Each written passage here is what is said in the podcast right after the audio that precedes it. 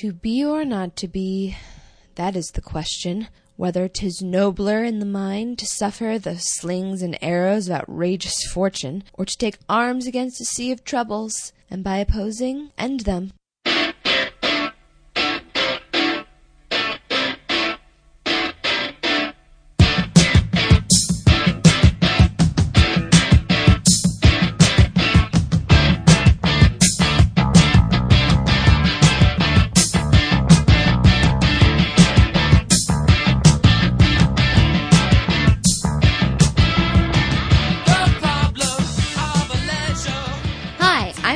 Camp, And I'm Zach Powers, and this is Stage of Fools. the unofficial Royals podcast. Tonight we're discussing Season 1, Episode 6 The Slings and Arrows of Outrageous Fortune. While on vacation in Monaco, Eleanor is taken aback to find Liam has invited Robert's best friend and her first love, Beck, on a trip, although he is revealed to be married after their romantic weekend. Liam and Ophelia also grow closer over the weekend, culminating in finally making their relationship public. Meanwhile, Gemma loses Ashok's new car in a hand of poker, forcing Liam to win it back in a game of darts, which inadvertently results in Ashok taking an arrow to the leg. Back at the palace, Simon grows closer with Prudence, unaware she is being forced to monitor his evening walks for Cyrus. Jasper is reassigned to Helena, who uses her knowledge of his past as a Vegas grifter to coerce him into sex, though Simon accidentally witnesses Jasper leaving the master bedroom one night. Today we're joined by a wonderful guest of one of my favorite TV podcasts, Talking About Turtle. You probably already know him. You probably already love him. It's Andrew Schwartz. Hello. Thank you for having me, Stage of Fools. I know you're used to talking about really high class television with Entourage, so thanks for coming and wallowing down in the muck with us here on E Television. You with your premium subscription HBO packages coming down to basic cable. There's no classy characters like Turtle oh. hanging around this show. So before we assigned you this episode, you had never seen the Royals, right? Nope, not a single second. Well, then, what was, uh, based on this episode, your first impression of the show? Uh, from first watching, I kind of figured it was going to be like kind of like a soap opera kind of show. It felt more teenish oriented than I thought it was going to be. Like, is that the average? Kind of feels like is about these romance, will they, won't they? Where there's this one between the black haired girl, I don't remember her name, Eleanor? Yes, she's got that weird thing with Blondie, Scruffle Man. It was kind of nice. Oh, we'll dive into all of this, but um actually just so you know, this is the first episode that we've ever seen that character who's her love interest. Yeah, he's Beck. new. He is replacing a previous relatively bland love interest whose name ends with a CK. We'll get into him because the question or the thesis maybe of this episode I want to be is is Beck worse than Nick? Hashtag Nickgate 2015. I think I have some powerful arguments that really just shook me to my core because all this time I've been hating on Nick and little did I know that Beck was just coming down the lane. This first scene, I mean, it's definitely something, if you're tuning into the show to hear about the, what I'll call the good badness of the show, we could not skip over the fact that the show opens this week with Penelope and Maribel putting drugs up their rectums. The first shot of the show is a hand sticking out, and one of them pours I uh, I said I had a bunch of lube on the into the open palm of her Oh. sister. That is how the show opens this week, so we are in for a fun time. That is quite the introduction to the show for me. I was not expecting that. and then it's And weird because it just starts moaning all of a sudden. I'm like, wait, what? What did I yeah, get she's. into? I think we're meant to think she's in some way enjoying it. Oh God, I, Mom, turn off the podcast. um, but under the title card for the show this week, I mean, we've heard some different sounds under the title cards. Like we've heard bong hits and like people being very exasperated. This week we heard sort of half pain, half sexually aroused moaning slash like squealing underneath the title card. I was like, no. This is the opposite of what I wanted. Yeah, their their efforts are immediately undercut by the fact that Eleanor reveals they could have just placed their drugs in a diplomatic bag. Is that a real thing? So there are diplomatic bags, but this is absolutely not how they work. they are for official excited. purposes only, like official correspondence between nations and stuff.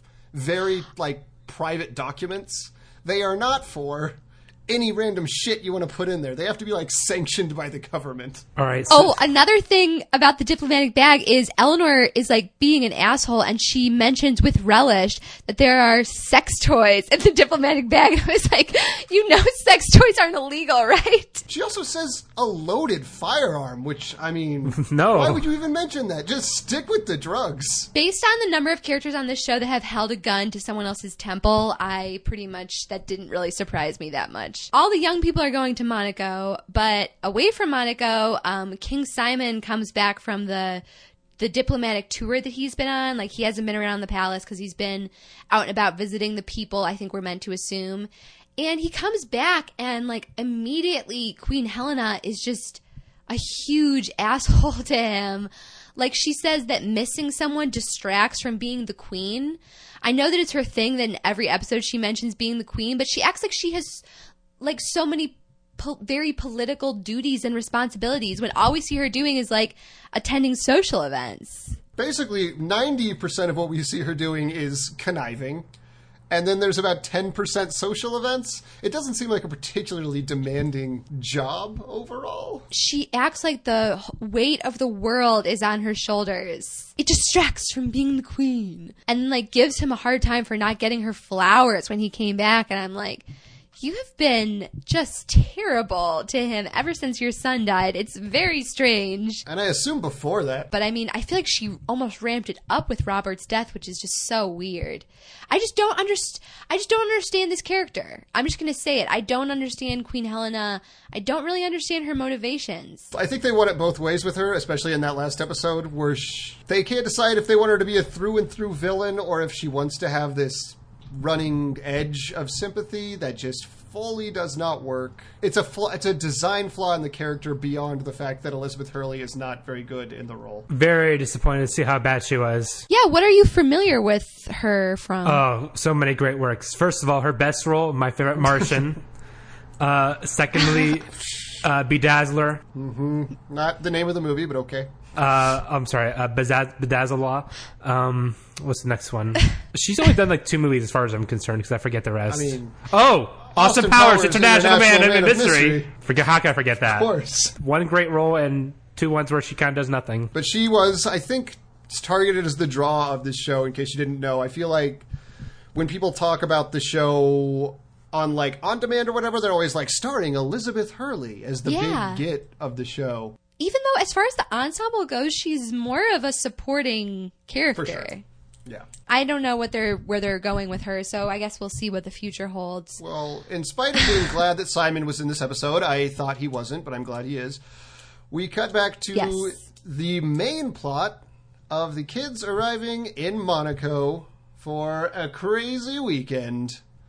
Um, they do some callbacks in this episode, kind of. There's a Bagsy callback. Yes, definitely. Yeah.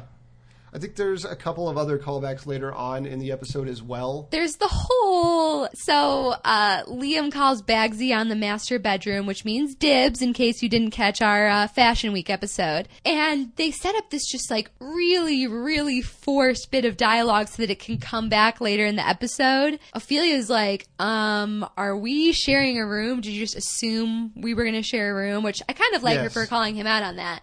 And then he was like, no, you have the room next door, except the rooms are totally attached by like one door. Anyway, she's like, you're sexy when you're not presumptuous. And it's like, just remember that line, cause just wait what's gonna happen later on. Liam and Ophelia are never our favorite thing, but this scene in particular, I was like, Jesus. Like, some for some reason, them happy together sounds even more cliche than them being pointlessly broken up with each other. I think we'll get on because they're just sort of rekindling their relationship. This episode is really Yeah. where they kind of come out as a couple. Where they start blossoming Yeah, truly. like a flower. Meanwhile, Eleanor uses Ashok as a bit of a prop uh, to get back at Jasper, who, Andrew, in case you haven't been listening, Jasper is a character who has been sexually blackmailing Eleanor for a while. oh, wonderful.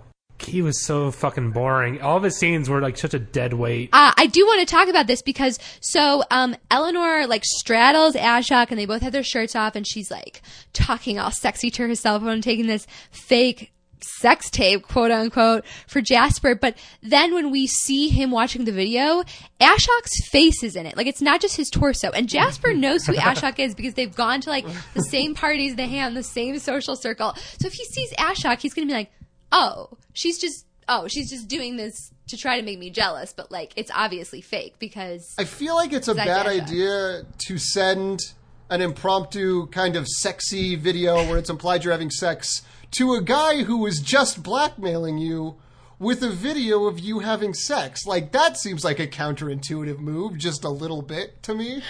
I didn't think of that. Maybe they just cross each other out at the I don't know. He goes, well, all right, that makes sense. I'll just erase all the videos then. Yeah, maybe. He never had one. That's the It thing. didn't. Oh. Yeah. And it's supposed to like that's the thing that makes her feel like she's been betrayed. I really don't understand. It's so And weird. because the plot line is just so strange in some ways that it's like you don't understand the logic of it. And I think there's some humor in that lack of understanding. So we get to this is when this is when handsome Blandling Beck shows up Yes. for the first time. First of all, he's rocking the Don Johnson look of an oversized blazer over a t-shirt with the sleeves pushed up to the elbows. Sure. Um, between him and Gemma, who's dressed like a 1987 Malibu Barbie, everything in this episode just looks so 80s. It's really funny. Why did Liam think it would make Eleanor feel happier to see this guy who not only was her married first love, who we have to assume at some point jilted her or they broke up painfully, but mm-hmm. also he was their recently deceased older brother's friend.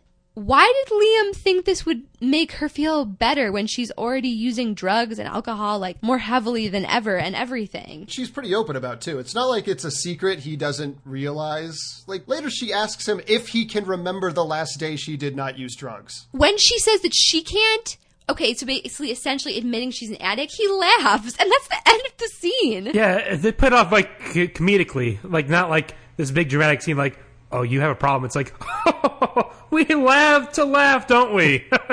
yeah, but like I think that she's seriously depressed. Like I'm not joking. I think so too. oh yeah, she's just hiding it behind a facade. if this guy is Robert's best friend, why was he not at the funeral in any capacity? Too depressing. I feel like he should have at least shown up in that pilot episode, right? There also should have been like a picture of Robert at the funeral. so that's true, I'm yeah. guessing there wasn't a picture of Robert for the same reason there wasn't Beck at the funeral, which is we hadn't thought of it yet. We hadn't cast him yet. Later on in the episode, well, Eleanor tells Eleanor tells Ophelia, "Oh, he was Robert's best friend. Like we were kids. We grew up together."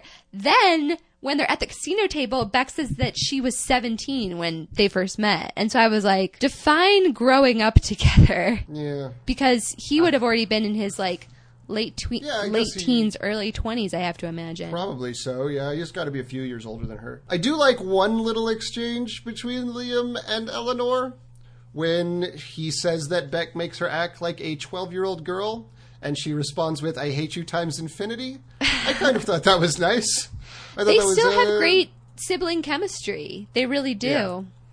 They are That's fun why together. it's so weird when Liam laughs off her confession. Yeah. Okay, so back at the palace, um, it turns out that Jasper is being reassigned in his bodyguard duties away from Eleanor. Probably a good thing because of all the felonies he committed while he was her bodyguard. And he's being reassigned to Helena, the queen, who immediately uh, starts pushing him with, plying him with double entendres and sexual innuendos. Plying him with double entendres. They're irresistible. Yeah, she's saying things like, "Why don't you eat my pussy?" She has some of the worst lines of all time in this episode. Like, just without question, even for hers, the whole what lays in Vegas doesn't stay in Vegas, which she says at the end of the episode. All around, she has some of the worst lines in this one. Haven't you heard about at your queen's? Uh, what was it at your queen's? at, at the pleasure of Her Majesty. That's a big old wet fart of a line. But that comes a little later. briefly, like I think Ashok kind of gets the short shrift a lot in this episode because no one treats him with any respect, um, as per usual. Yeah. But, but there's a scene early on where they're in Monaco, and Ashok is like, "My baby's here," and he runs off.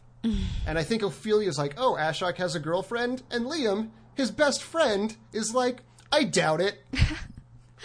Which is kind of a dick thing to say about your best friend. By the way, Ashok is my favorite character so far. Wonderful character. Yeah, totally. Also, he's a member of an entourage. Oh no. Yeah, I mean, I felt like everyone was really undeservedly mean to Ashok in this episode, but I also feel like this episode was like proof of why he really works best as a somewhat small supporting character. Like, I feel like there were times we saw maybe a little too much of him. Like, by the end of the episode, the high energy stuff was wearing me a little bit thin, but I don't know. It could be that I just I don't love him and Gemma as a scene pairing necessarily, and she's just being so so horrible to him in this episode. that it's just like ugh. He gets this really nice car. That's what his baby is, by the way. It's this very nice car. Um, I don't know anything about Yeah. cars, but I'm sure It's it's, a Kyle McLaughlin. It has doors that open a different way than normal car doors. Yeah, you know, they suicide open doors. up. Yeah. Yeah. That's what they're called? what they're- Yeah. No, no, that's a different kind of door. Well, door suicide door That's goes A up. isn't it? DeLorean door. Yeah. I think so. Yeah, I don't know. Who gives a fuck? But Not me. my first question is Ashok does live in England, right? Yes. Why is his car being delivered to Monaco if he lives in England? That seems like a small oversight to me Road trip. by the manufacturers. Maybe money truly is no object in his family. Although if that were the case, I feel like he wouldn't have been as about devastated at the car as he was. I don't know. Yeah, I I, don't even really don't know know- much about cars, so Maybe he had emotional and as connection usual, to we've it. done no research. I also don't know why Ashok is rich, to be honest with you. I assume They he's just haven't rich, told but I us don't- yet. Not that it necessarily matters. He must be. No.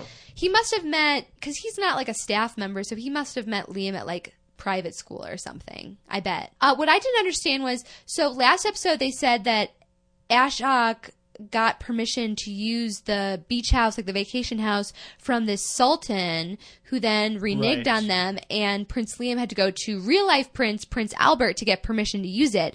But then in this episode, everyone was talking about it like it was their family vacation home, so I didn't They are. understand at all. Plot holes abound in this particular oh, it's episode. just okay. So it's not just me. Good. That's good to know. No, so many, so many.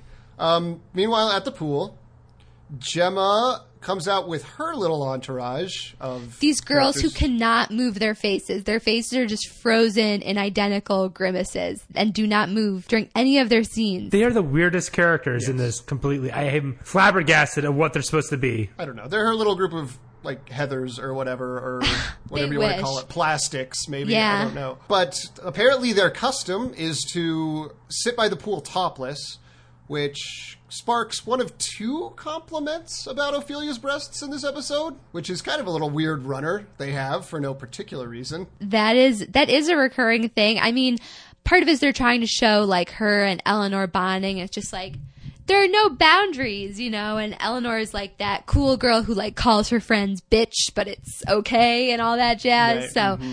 I felt that that was a part of that. And of course, Gemma is always going at Eleanor by complimenting her in a way that's extremely, extremely passive aggressive. Like the Yeah. nice, Nice earrings, earrings. thanks from last episode. This doesn't work quite as well, I don't think. But the final bit of the scene that is actually a really nice bit of business, I think, is that uh, Liam temporarily fires Marcus so that he can actually enjoy the weekend in Monaco, which is a really good thing to do for your buddy. thought it was funny how he phrased it that he was firing him instead of just being like take a break. Take you're taking a mandatory vacation day. You're taking a paid vacation day or something like that. But i thought the whole back and forth with the your majesty i mean dude maybe just stick with sir was pretty funny. Um so the next thing i have in my notes is prudence and the hobnobs. Um because prudence the maid who's having this sort of like thankfully non-romantic bond with King Simon because God knows the man just needs like a scrap of human affection in his life. She brings him mm-hmm. some cookies and chats with him and if she doesn't sit down and talk with him it's treason and she like visibly freezes up at the joke because of course Simon is using the fact that she tried to poison him last episode to blackmail her into having sex with him and into following King Simon when he goes on these nighttime walks. So this is just another one of those examples of King Simon being the greatest and everyone else being like, "Oh, I can't believe I have to treat you like shit." And, Cy- and Cyrus is just kind of skulking in the background in this scene too. As he always is. But King Simon says JK. Just, I'm just joking. He does say JK. Yeah. To his credit, he JKs her pretty quickly. Yeah, he's a Um, good dude. He I is. mean, King Simon is too good, I would almost say. yeah, I, I'm happy to have King Simon back, but we do, we don't get to see very much Cyrus in this episode, so it's like a seriously mixed blessing because Cyrus whenever is. Cyrus is there doing his like villain soliloquies, I'm a happier person for sure. Yeah, Cyrus Cyrus takes is on the back burner in this one, which is always a little sad, but I think this one has enough random shit going on that it's not too much to the episode's detriment. Yeah, sometimes we need him to bring the crazy. That's true. But Ophelia and Eleanor, they have their little bonding sesh. This is the second episode where Eleanor gives Ophelia a dress. The, the last episode is probably more egregious because I don't know why she would have a dress that fits Ophelia that well in her personal closet, but she does.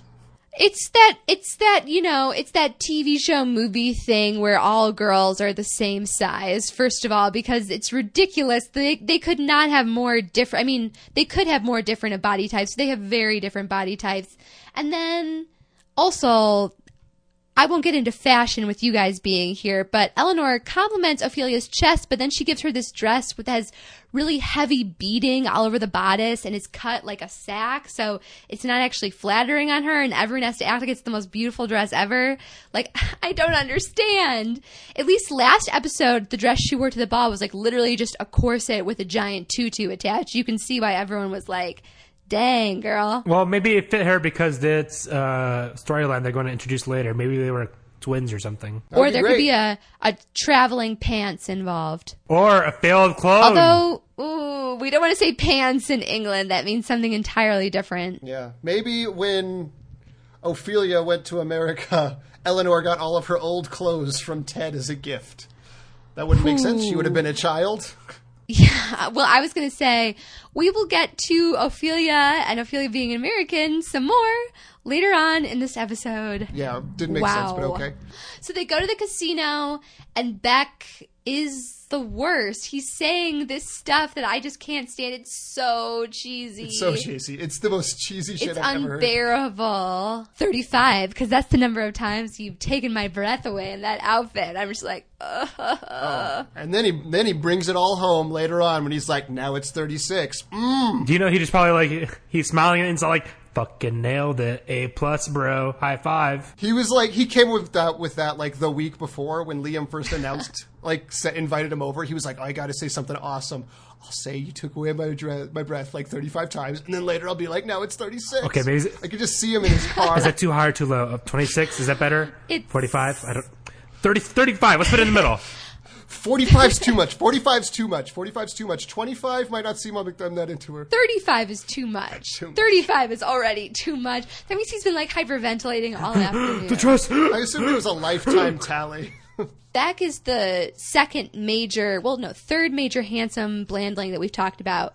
The other one being Helena's lover, who we just named John Oh, Doe right. because we couldn't figure out his Couldn't name. think Already a Stage of Fools classic. Um, and I was thinking about why is it that we hate Nick so much more than we hate Beck? And I think it's because Beck's scene partner is Eleanor. Mm. And she tends to bring out the best in everyone and make everyone seem a little more interesting. Whereas Nick's scene partner is Ophelia, who I don't dislike, but her material tends to be far more boring and far more bland. Well, I mean, I'd also say that Beck, his number one attribute is that he's boring, just like Nick. But his number two attribute is that he's cheesy, whereas Nick's number two attribute is that he's kind of pretentious and Yes. like above it all. That's which fair. is a lot more insufferable, I think. Also, Nick is more self deprecating, like, I know you that you'll never like me, but I came over anyway. Even though I know that you're just using me, but I almost feel like now that we have Nick and Beck, we should have given John Doe a name that ends with CK. Cock. Just to make cock that works. That's all he is for the show. Functionally, yeah. Gemma is at a separate table, af- away from this goddamn.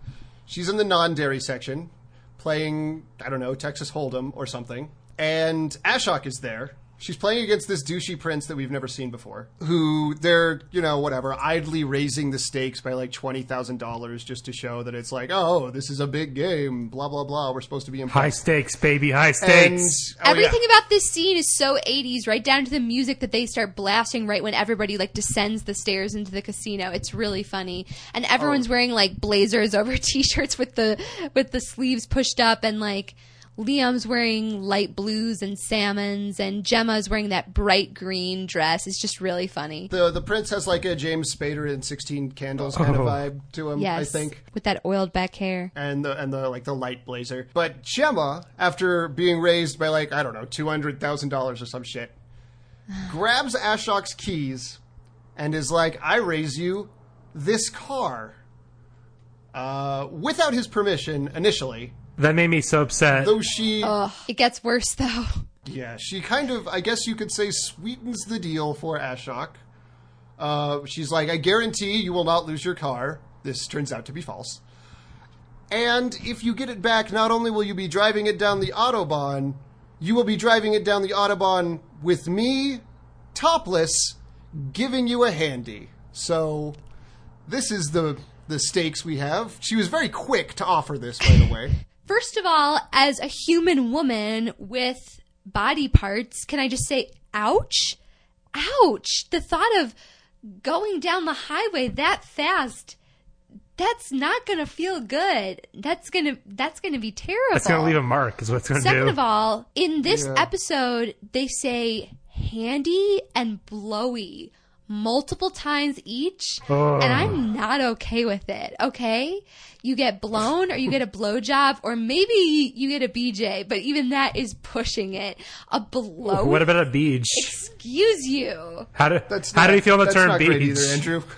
Absolutely horrible. I just, I don't know what about that it is, but it makes it a million times worse. It makes it sound so much more degrading than it is. It's Ashok who actually uses the term blowy when he tries to renegotiate the terms um, a little bit, which, to Gemma's credit, she shoots down very quickly. But then later on, um, Penelope also says blowy. I'm quite good at blowies, I've heard. What what? I I'm, I'm, willing to give it. and blowies. I'm willing to give it to Penelope and Maribel because they're just such absurd. They're Naive, they're cartoon like, characters. ridiculous What are they? Right. So I could. They're- I I buy those characters They're beyond using cartoon the term. characters. They're like roll doll characters. I buy those characters using the terms handy and blowy just completely unironically. Not No. Gemma though. And I buy, and I buy like Ashok using it too because of his personality and the fact that like sex distracts him from literally everything from his brand new car that he considers to be his baby to massive blood loss. Um, but it's even though it's not out of character for them to say it, it still is grating on my ear. Like just hearing that word in the episode, it was like it was like how some people hate the word moist. Yeah. Moist. Immediately she loses this hand. He has a full house and she has a pair of sixes. So I'm going to go ahead and say this was a bad bet on her part. Um, yeah. Which- I Maybe think that's she why she she, was so- bluff all the way. but then she but- writes it off that's why she so, so quick. to put up- It's so ridiculous. She goes, "Oh well, she that's just- it. I'll see you later, Ashrock. I gotta take a leak. I'm out of here. See ya." That's because she doesn't feel like there's any real consequences for her. You know, For like her, she's there not. aren't. Yeah, exactly. She's wealthy and she's not terribly selfless. Like you can never accuse her of that. Honestly, she's so wealthy she could probably practically buy Ashok another one of those cars because she's Probably like so. extremely wealthy. Yeah, why didn't she just offer? She's kind of an asshole. They get back to the the place. Somebody mentions holding the prince at arrow bow and arrow point, which is a nice foreshadowing moment. Um, because for some inexplicable reason, they brought the ceremonial bow and arrow that the prince of a fictional African nation gave to King Simon on their trip to Monaco. They have Chekhov's bow Yes. and arrow on board. Thank you. That's what we've been calling it. This bow and arrow has been lying coiled in wait for many an episode, and we've been excited about it. Everyone is having a turn with the bow and arrow. Everyone is mentioning the bow and arrow.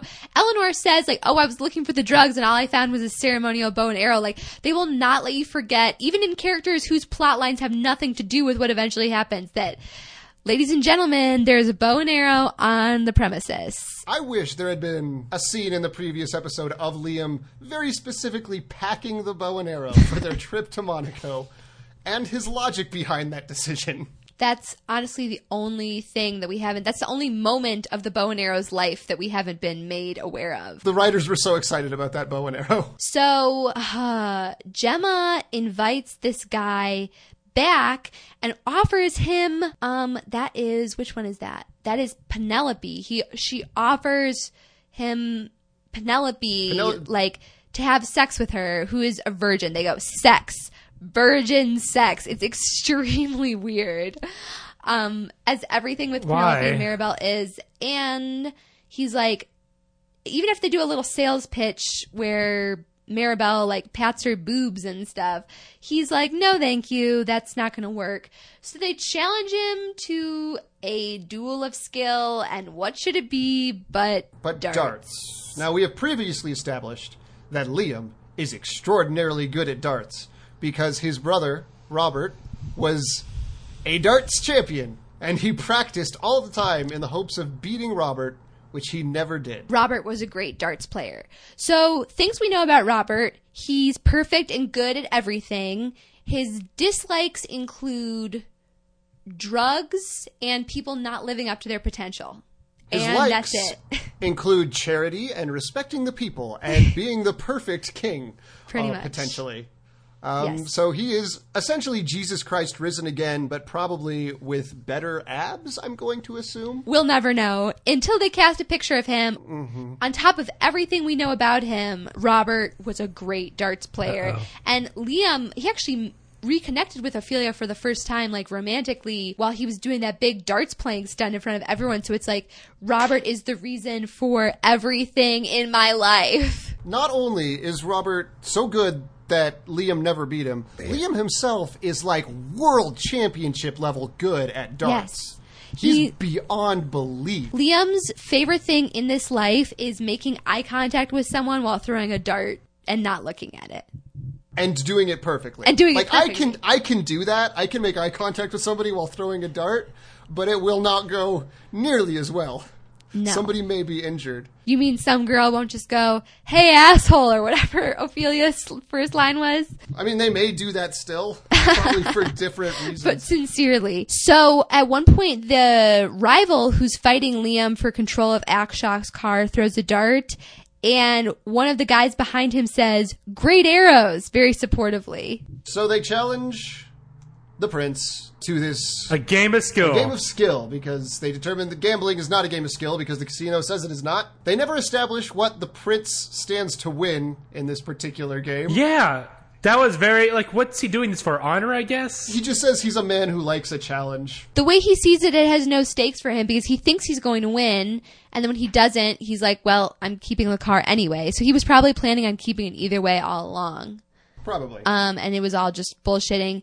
Anyway, Liam, uh, it's the most ri- the world's most ridiculous game of darts. Like honestly, it is the it is the most otherworldly alternative universe game of darts. Like it's like a it's like they're at Hogwarts and the darts are just flying through the air magically because in the last round liam has this like rudy style unbelievable comeback that is I- I get the impression that maybe it was like a Paul Newman and the Hustler style intended comeback the entire time, where he was just playing with this dude until I the guess last so. round. He was cutting it really close then. Like, whew, still, Ashok got really lucky on that one, I think. well, let's be honest. I don't know about you guys. I don't. I don't understand the rules to darts at all. So it's very perplexing. Let's go. Like, oh, you know, that's that's triple. That's double. You got it. Let's play the game. We'll teach you. One day we'll teach you. to be fair, in Liam's defense, with him cutting it close, it's clear, like everybody else, he does not give that much of a shit about Ashok. No. So, what does he care if he loses? Liam wins. He wins back Ashok's car, but then this other guy isn't going to give them it back. So Ophelia picks up the bow and arrow and threatens this guy. And here's when we get to the most jaw dropping line I've ever heard on the Royals, and that's really saying something. Quote, I was raised in America where they decided guns were bad, but a bow and arrow is honorable. When This did we not in America true. decide that guns are bad? What bad? America are you from? Can I be, can I go and be in that America? I would love that because that is 100% bullshit. We have more guns than any country in the world. Is this supposed to be like maybe a Hunger I Games thought reference? maybe Hunger Games or like Hawkeye. Maybe a Lord of the Rings thing. Maybe because bow and arrows are big in Maybe she's a fan of Arrow. It But makes the gun part, I cannot explain for the life of me. it makes no sense on any level. That line, honestly, like I rewound it right there this last time I was watching it because I'm like, I must have misunderstood something, but no. America loves guns more than almost anything. America probably loves guns slightly more than cute cat pictures on the internet. So I don't. I, I am perplexed. I have no idea. She manages to draw and hold this arrow, which must take amazing strength. Yeah, it's not like a sport bow and arrow like you practice with in gym class or at camp. Like it's made out of wood and twine. It's thick too, man. Yeah. She is. She's got a lot going on in the pectoral region, I guess. This is- sounds so strange out of context. it's big and thick. But eventually, she does lose her grasp on it after the guy that she is holding the bow and arrow uh, at relents and gives gives back the car. She lowers the bow and arrow to put it down. The situation diffused. Everybody's happy. Seems like everything's coming up the Royals in this particular case. But her strength fails. She lets go of the twine, and the arrow is lodged into Ashok's shin. And that has to be extraordinarily painful. I'm sure it's not pleasant. And Liam doesn't even like hang with him while he's getting the arrow fucking taken out taken out by Marcus. On the one hand, Marcus is an incredibly comforting presence. He's got that great Irish accent. He's mm-hmm. Easily the chillest person on the show. He's the only one who isn't having like five meltdowns per episode.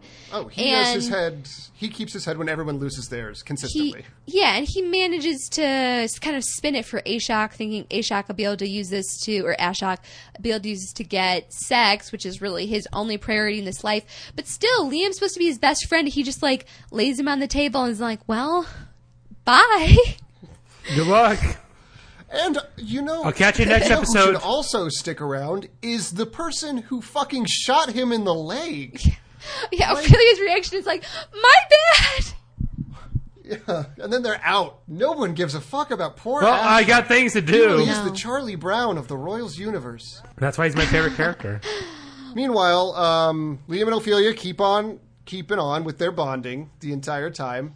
Uh, that evening, I think it's the evening. It's the evening before the Arrow incident when they call back the presumptuous line.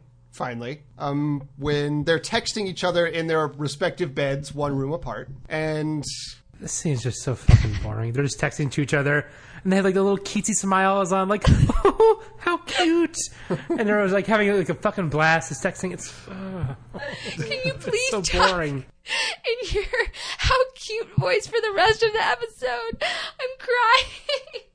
Oh, how cute! And like oh they're like saying their cute little things cat got your thumbs and blah blah blah.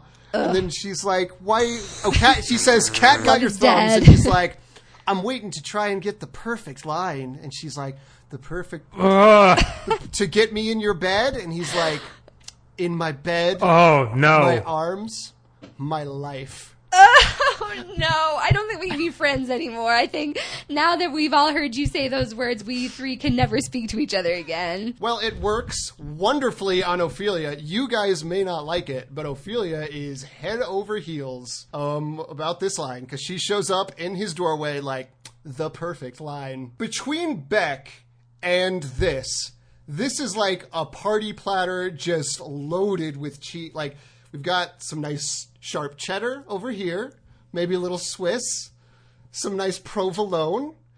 This is the cheesiest goddamn episode of The Royals in the history of the show. Uh, yeah, and I feel like the only thing we have to cut through that cheesiness is this scene that I actually really like between Eleanor and Gemma, where Gemma kind of talks about the type of girl that they are. And Gemma has this just devastating line. Do you remember the last time you weren't just the girl the guy wanted to sleep with? Which is like, oh, really brutal and affecting. And uh, Eleanor's reaction is just like, I do remember the last time. It was tonight. Bye. And just like walks Yeah. out of the conversation, leaving poor Gemma heartbroken. To Listen, Gemma not only heartbroken, she sits there listening to Liam and Ophelia laughing from the room upstairs, I believe. It's melancholy, I guess. I really did think that her line about, do you remember the last time you weren't just the girl the guy wanted to sleep with, was actually affecting. But then again, as Eleanor points out, no one's going to feel sorry for the diamond heiress and the princess. And I'm like, yeah. Mostly because you two are really, really elitist characters. They talk about the first how they have come to this place a lot. They went there with Robert and it was making them think about it. And then they casually throw in that the first time they got drunk was at this palace when they were 12 years old. Now, to me, No. that seems pretty young, right? Yeah. I mean, it would be different if it was not like cool. our parents let us drink wine with dinner because we're in Europe. But They said I don't think that's what it was. Yeah, exactly. And it was just the two of them. Which, so, and I'm guessing Robert didn't do it, but he had to be aware of it because Robert's perfect as fuck. We never hear about any debauchery on his part, and he was apparently very easy to control. Uh, it's mostly a nice scene, I think. I think their their chemistry as brother and sister usually works for me. And aside from the fact that he brushes off her addiction, I kind I think it's a sweet little uh, sweet little aside. That was probably more the show. They have a nice little character relationship. yeah, that was probably more the show trying to play it off as a joke than the character. Probably I true. Uh, and then most most of the rest of this shit's just Beck talking to Eleanor, and I mean, what is there to say about it?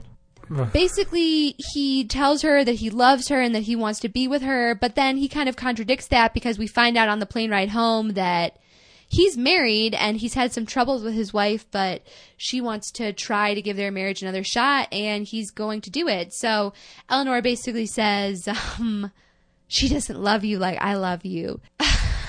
he does the thing that the show always does, which is have a male character. Maybe it's her dad, maybe it's one of her brothers, maybe it's a boyfriend. Just tell Eleanor, you have so much potential. You have so much unused potential, which even if it's true, I don't understand why it's just constantly men telling her, like, you're wasting your life. You're wasting your life. Gemma stayed behind in Monaco to have some time by herself, which was probably for the best. And Ophelia and Liam are about to disembark as a couple for the first time.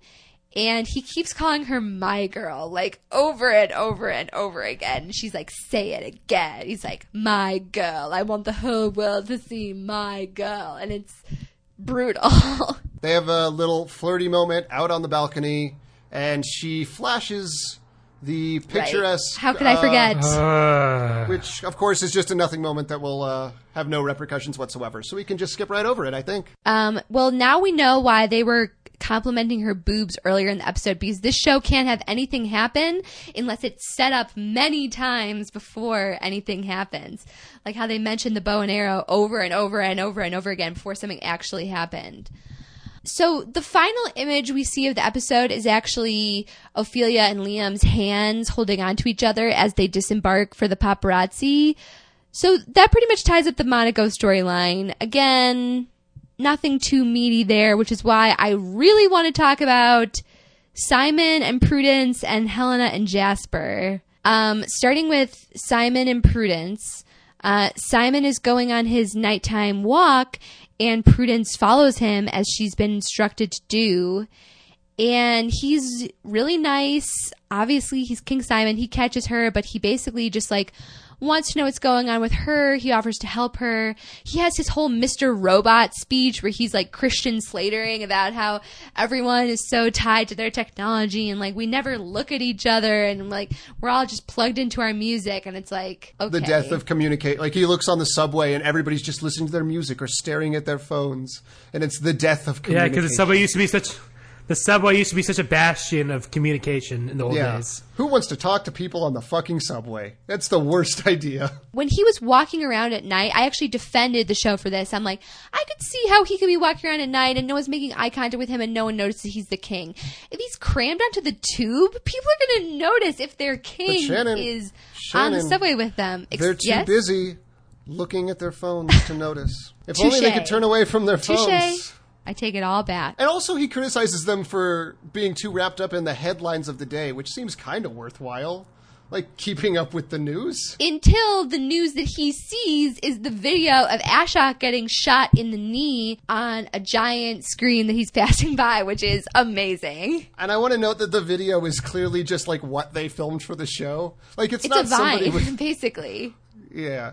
I, I I don't think anybody was actually filming this. I think they they literally just used the actual footage we saw earlier in the episode. So many lazy shows do that. It's ridiculous. It's like um when shows have um pictures within the world of the show and they're obviously like promotional photos that were like taken in a studio. I I always love that too. Yeah. Maybe it's the same person who took a picture of Ophelia, this mysterious invisible photographer who's just getting all these scoops. no, it's either Penelope or Maribel had their phone out and was filming when Ashok Oh, got shot. they They, show that do in that? the episode. Oh, yeah, okay, but then it's that. obviously not cell phone footage that they show on the screen. So I was like, oh, okay.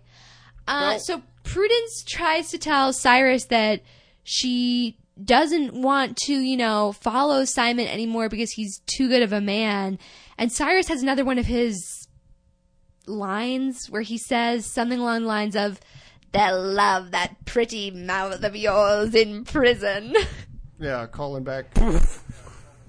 calling That's back. not even a tone exaggeration, even though the accent was terrible. But Prudence uh, stands up to him, says that, um, and this is pretty much why I really like her. But she says that you know, like, oh, the royals need people to have a good opinion of them right now, which is probably true. I don't know what she was referring to. but I don't know if she was saying people would have a bad opinion of the royals if they knew that she had tried to poison him, or if that she came out saying like, this guy is trying to blackmail me into sex.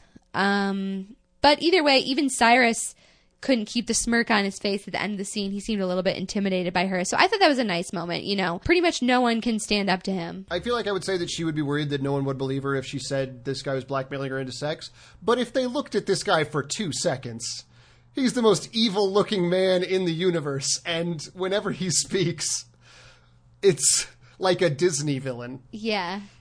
With the eyebrows too. Uh, after her initial meeting with Jasper, where she puts she has a bunch of sexual flirtations with him, um, they eventually get back to her room while he is, you know, bodyguarding her as he is wont to do. And she's like, I know a lot about you. I've done some research through MI6.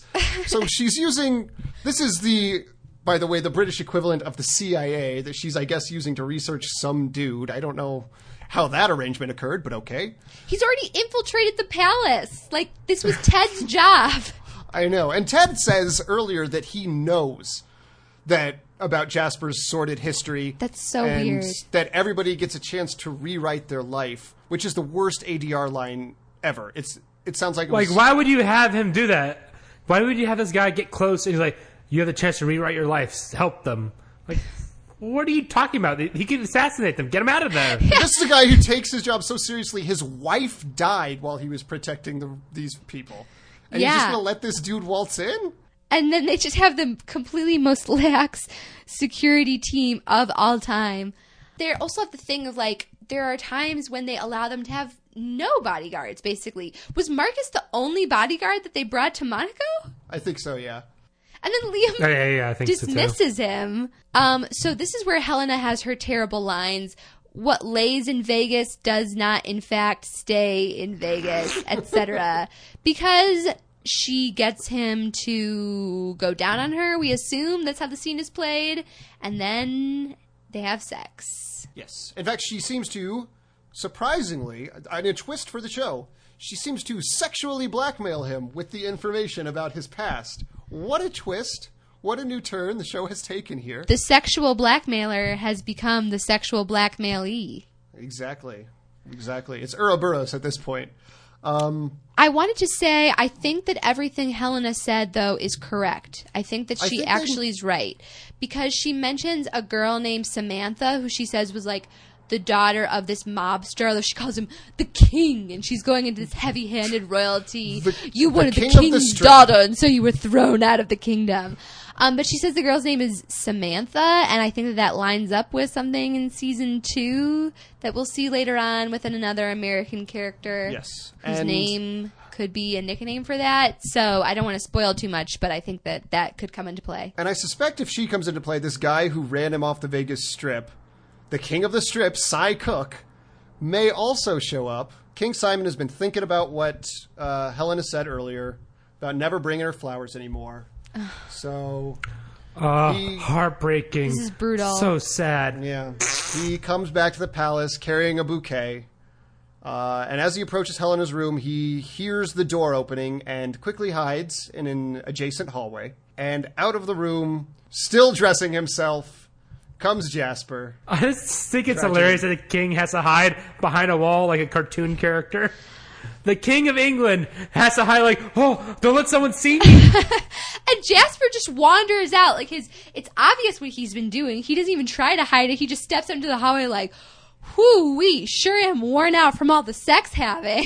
I'm surprised he didn't yell back into the room like, "I'm going to get a glass of water because that sex really took it out of me." Do you want some Gatorade? Meanwhile, The Helena's electrolytes just laying up. back on her chaise like, at Her Majesty's pleasure. Ugh, that line. the next time we see Helena and Simon together, you know, they're um he's meeting with the prime minister and he won't tell her what it's about. And it's more implication that he's really taking steps to have the monarchy abolished, have this referendum put forward.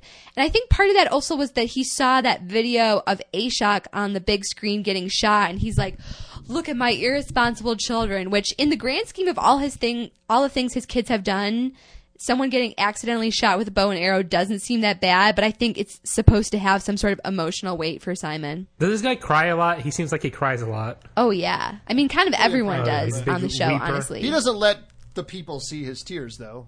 He's, you know, he's got to put on his stoic face for for his subjects. What was your favorite moment of the episode? Uh, I probably have to go with Ashok getting the arrow in the leg. I just wasn't expecting it, and it was pretty funny when it happened.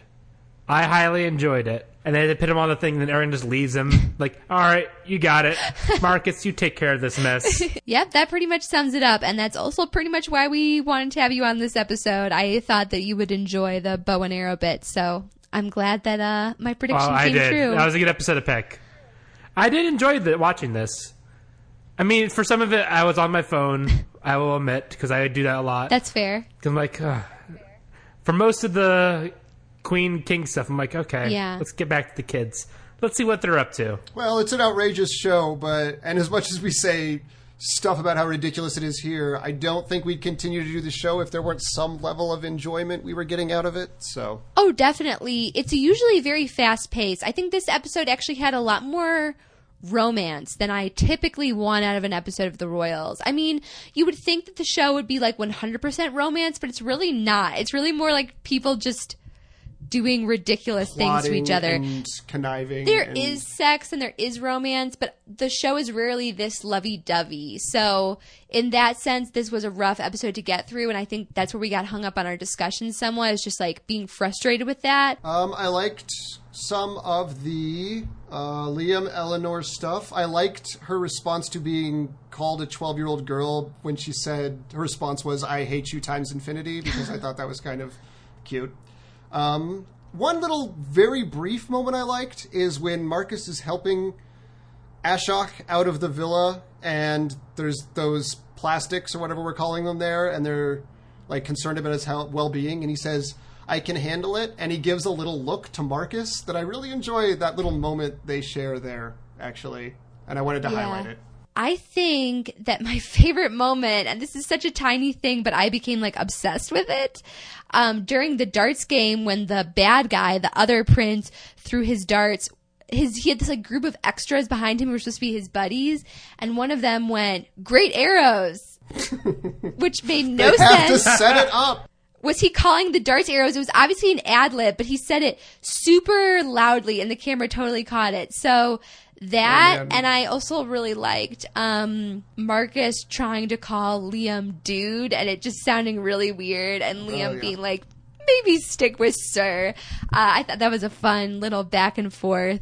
So, I, yeah. and I'm going to go on the record as saying I don't think Good Arrows was an ad lib. I think the writers were so excited about the coming Arrow thing that they specifically put that line in there just to give us a little bit more of a hint. a dart is not an arrow. It doesn't make any sense. But I think that does it. Andrew, we already said talking about Turtle.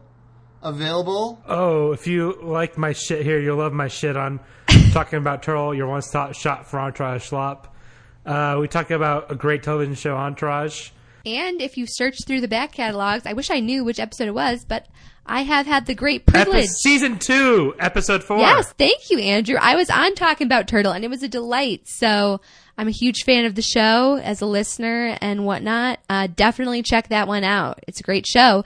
You can also listen to Zach's other podcast, Baby, The Revisionists on iTunes and wherever Yes. you choose to listen to podcasts. And you'll learn and you'll be entertained. And it's a very manageable little chunk of time. You guys do pretty short episodes, right? It's usually about 30 minutes. Essentially, it's a show where we go over a figure or event from history, and then we present an alternate version of that figure or event, and then the listener, which is potentially you, votes on which of those outcomes becomes the canonical history in our little uh, fake world over there. Andrew, thank you so much for joining us tonight. There was so much ground to cover, and it was amazing to have you. It was a delight to be here. I highly enjoyed it.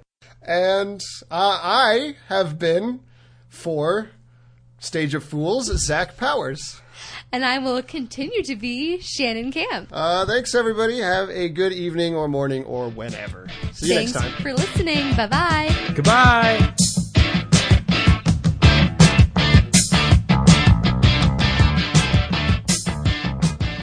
Visit Stage of Fools on our Twitter at Stage of Fools Pod or on our Facebook page, Stage of Fools. The Royals is property of E. Stage of Fools is produced by Darren Husted, artwork by Joshua Hollis.